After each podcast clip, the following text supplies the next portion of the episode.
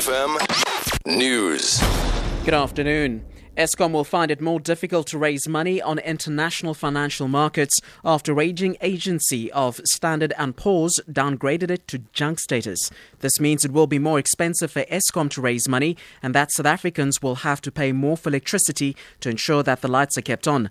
Citigroup Chief Economist Gina Schoeman says the next tariff increase might be as high as 25%. They're going to have to either sell an increased number of non-core assets, as they keep telling us, or and they're going to have to raise tariffs because they'll have to get revenue from somewhere in order to steer the ship as such.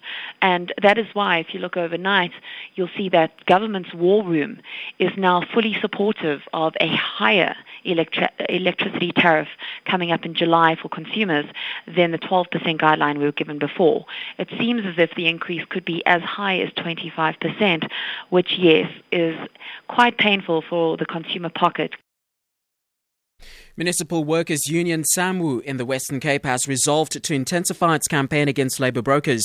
This is part of resolutions taken during the union's three day congress in Cape Town. Provincial Secretary Jackson Bozo says other re- resolutions, including unity and training of workers. Looking at our municipalities in regards to issues that are pertaining to training across the board, but the training is only being sidelining some of the sectors within and we saw that as a very serious point which we need to attack and making sure that therefore we take necessary steps to introduce the legislation that are able to govern the issue of training Hundreds of bikers are streamed into Mossel Bay in the Southern Cape for the annual Buffalo Rally. This is the 10th year that the event is being held at Mossel Bay.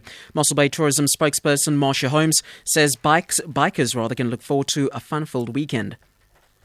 Been an exciting 10 years. We've uh, really got to know each other as, as people. We love having them here.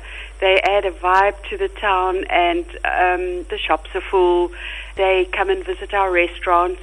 There is enormous benefit out of hosting a group of riders like this. They come from as far as Limpopo and Mpumalanga. There are some international riders, and uh, they're most welcome in Mossel Bay. Uh, government officials in the Zimbabwean city of Bulawayo are continuing a controversial campaign to shoot any stray dogs on sight. Health official Edwin Sibanda says 160 dogs have been shot so far and they hope to shoot many more. He says the campaign had to be stopped for a short while when they ran out of ammunition. Animal rights activists have criticized the use of firearms to curb the stray of the dog problem, saying dogs should be humanely euthanized. They say using firearms in public places is a danger to residents. And then finally, a New York City man in the United States has been sentenced to 20 years in prison for lacing his children's pizza with rat poison after he discovered that his ex wife was seeing another man.